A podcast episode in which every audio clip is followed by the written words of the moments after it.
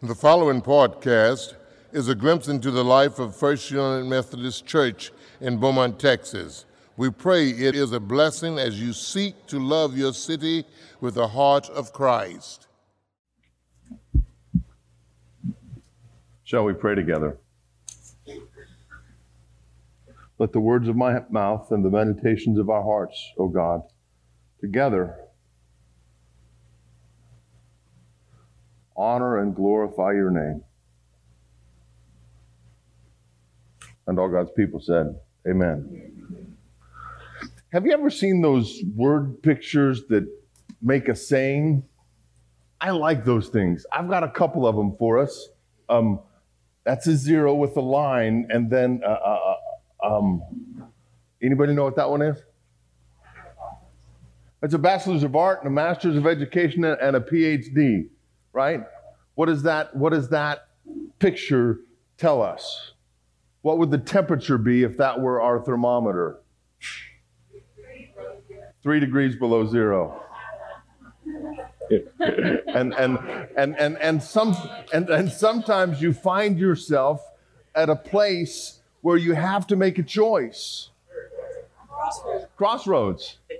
And, and, and, and then you might find yourself being able to reach a friend. Or you might be that friend. That one's a little tougher.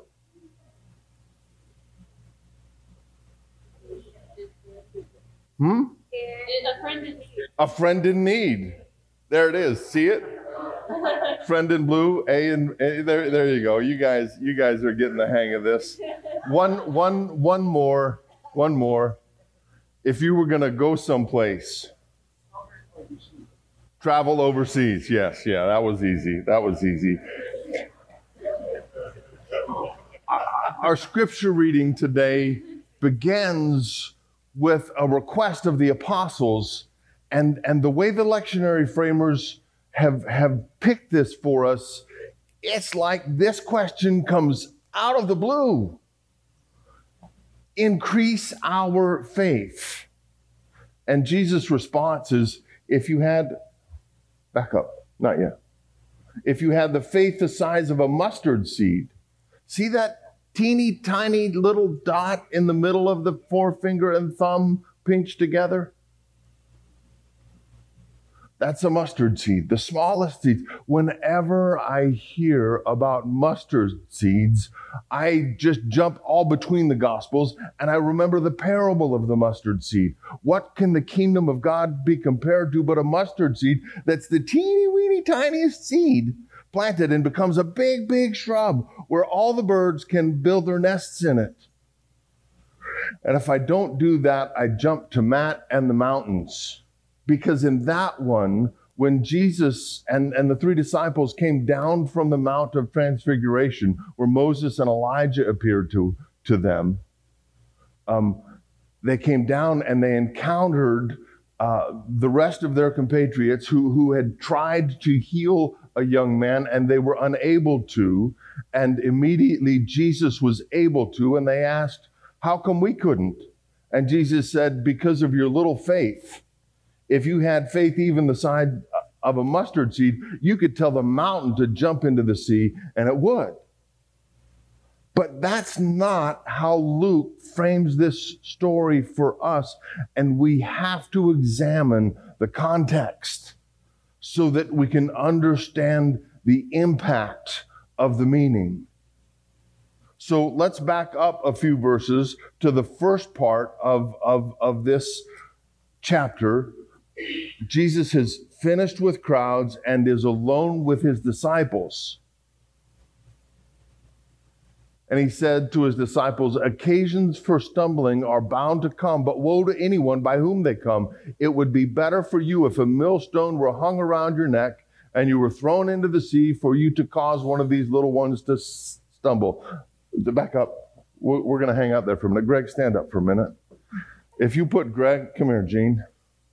If you put Greg and Gene and me together, we're about as big as a millstone in Israel. I'll say. yeah.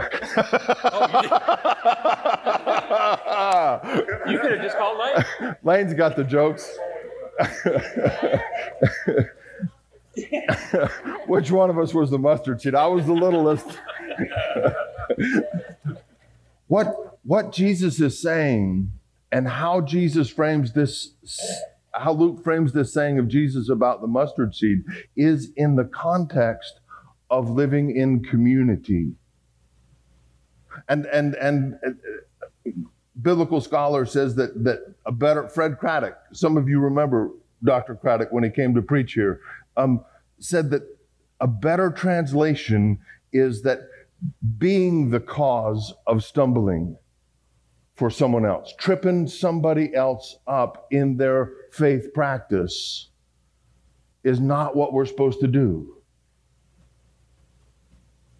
And so what we what we have to ask of ourselves is are my actions, are my words, is my behavior causing one of my sisters or brothers to stumble? Paul is very clear about this in Romans.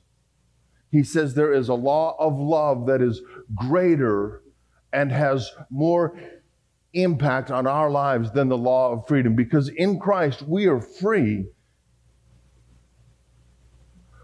but we are bound by love to serve our sisters and brothers within the community of faith as we reach out beyond the community of faith.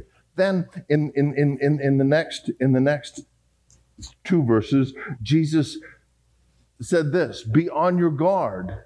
If another disciple sins, you must rebuke the offender. And if there is repentance, you must forgive. And if the same person sins against you seven times a day and turns back to you seven times and says, I repent, you must forgive. in, in, in Matthew, we, we, we hear this. How many times do I have to forgive? And Jesus says either, either seven times seven or 70 times seven. The, the, the point that Jesus is making is that this is the normal pattern for Christian life together repentance, confession, forgiveness, feasting. Amen? That's, that's the liturgy for our Eucharistic celebration. When we come to this table, we have confession, repentance, forgiveness, and feasting. Jesus is setting for us the routine because he knows we're human. He knows we make mistakes. He knows we have filter failures between our brain and our mouths sometimes. Anybody not ever have that? Anybody ever not say something they didn't mean to that came out in haste and they wish they could pull it back? Oh, good. I'm in good company then. so Jesus says, do these things together. And to the response, don't trip others up and forgive every single time the if you read it, it says the apostles, the apostles, Jesus, Luke has switched from disciples to apostles because he's writing to the early church leaders and he's writing to us. It's to these statements of Christ that the apostle said, increase our faith. I mean, when, when I went back and read one through four, I was like, yeah, I would have said at least increase my faith, Jesus. Um, help me. I, I don't know. I don't know if I'm built right to be able to do this. So Jesus says, if you have faith the size of a mustard seed, teeny, teeny, tiny seed, you can say to a mulberry tree, be uprooted and planted in the sea. Have you ever tried to uproot a tree? Would you ever plant a tree in the sea? No. Jesus is not chiding the disciples. He's not correcting us for having too little faith. He's in fact telling us we already have faith enough to fulfill God's call upon our life for today. And, and when, when he says you can say to a tree, be uprooted, he's wiping out the word impossible. And when he says plant that tree in the sea, he's wiping out the word absurd. Because with Christ, there is no impossibility and there is no absurdity because we already, because we profess faith in Christ, we already in this day possess the faith that we need for God's call upon our life for this day. And, and, and I proclaim that in the name of Jesus to a region that has been flooded for the fourth time in not too many years, and the second time inside of two years. We have faith enough. This congregation has faith enough to fulfill God's call upon our lives today, to reach out into this city, to love this city with the heart of Christ like nobody else is called to or is able to.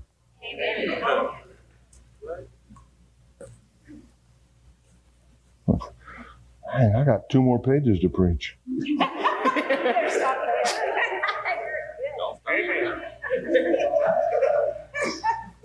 then Jesus said, This Who among you would tell your slave who's just come in, Oh, take a seat, take a break, put your feet up, let me serve you. Jesus was sharing a rhetorical question to which the answer is absolutely no one. And then he said, Do you thank the slave for doing what was commanded? So you also, who have done all that you were ordered to do, say, We are worthless slaves. We have done what we ought to have done. Jesus is leveling the pitch for everybody. Remember, he's speaking to the apostles, the early church leaders, to the present day church leaders. He's leveling the pitch completely. and saying that we are all called by God we fulfill different roles within the body of Christ. We have different avenues of reaching out into the whole world for the sake of Christ. And we all stand at the same level in Christ. And when we finish today's work, we say, Thank God. We are all able to do our part in the kingdom. We are all faithful to do our part in the kingdom, and we are all thankful in doing our part in the kingdom. And all it takes, all it takes is that mustard seed of faith. Somebody told me this past week, John, you're a rock. And it's by choice more than I think you'll admit. And and and and and and I tell you, the whole idea of that just wipes me out because I don't know how to be strong enough for all of us apart from Christ. And you, my dear brother John. And that is the only way that we stand together to do what God has called us to do. I've, I've heard this saying for years and years, and, and every now and then I would look up the quote, but I never investigated its context. In 1887, Lord Acton wrote uh, a Roman Catholic official of which he was a member, and, and, and it was in, in the time frame where they, they were making some theological uh, proclamations and understandings, and, and, and religious higher up officials would be considered differently in the, in the same way that, that royalty would be considered differently before the law. And Lord Acton wrote this power tends to corrupt, and absolute power, absolutely.